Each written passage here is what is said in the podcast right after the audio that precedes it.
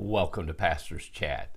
We're in some exciting verses here in Colossians chapter 1, and we're looking at the verses beginning in verse 24 through the end of the chapter 29.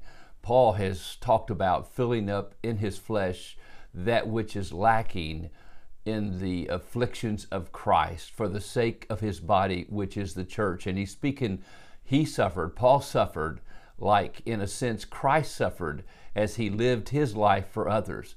My friends, all that live godly in Christ Jesus will suffer persecution. Jesus promised his disciples, In this world you will have tribulation, but be of good cheer. I have overcome the world.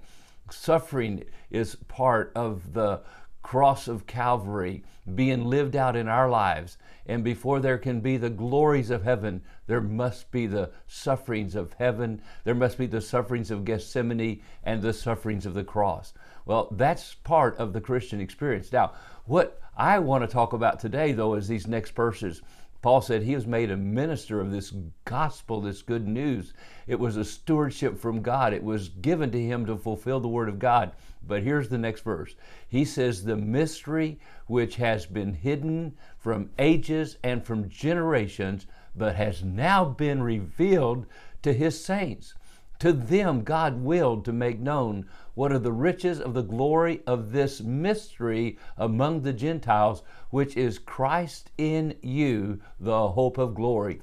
A mystery in the Bible, in the New Testament, that Paul would speak of was something that was beforehand not disclosed in the Old Testament. In the Old Testament, it wasn't spoken about or it wasn't uh, known or made known to the saints of the Old Testament. But now, to the church, to the saints, to you and me today, we have this mystery revealed to us. Something that was hidden, but something that is awesomely great.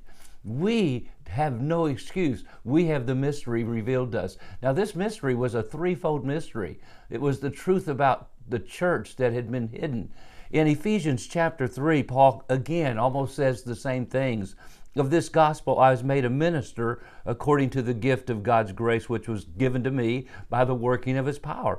To me, though I'm the very least of all the saints, this grace was given to preach to the Gentiles the unsearchable riches of Christ. And listen, to bring to light for everyone what is the plan of the mystery hidden for ages in God who created all things through Jesus Christ. I try to quote those verses every day because it's through the church that this mystery, the church, you and me. Now, basically, it's a threefold mystery the mystery of the church, verses 24 through 26, the mystery of the church. Then there's the mystery of the indwelling Christ in the Old Testament. Christ, God Himself, comes to dwell in us. Christ in you, the hope of glory. How do you really explain that? This mystery is unexplainable, undescribable. It's a mystery that is, wow, the unsearchable riches of Christ. First, how the church, how you and me are His body. We are His hands, we are His feet.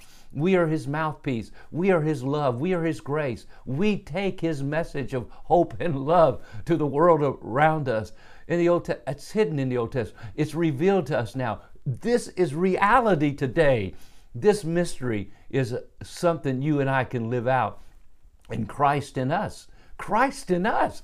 God, our body is the temple of God, Paul would tell the church at Corinth. So it's a threefold mystery. And then the person of Jesus Christ himself in Colossians chapter 2. And I love those verses there because he says, I love this, their hearts might be encouraged, being knit together in love to reach all the riches of the full assurance of understanding and the knowledge of God's mystery, which is Christ, in whom are hidden all the treasures of wisdom and knowledge.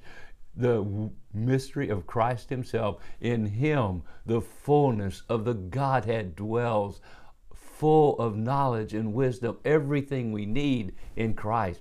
We have this mystery revealed to us today. Yes, unexplainable, maybe indescribable, it's the unsearchable riches of Christ, and you and I have the privilege and honor of being a partaker of this mystery and then sharing the good news of this mystery to the world around us. God help us today to thank God for his mystery that's been revealed to us. You have a wonderful day. God bless.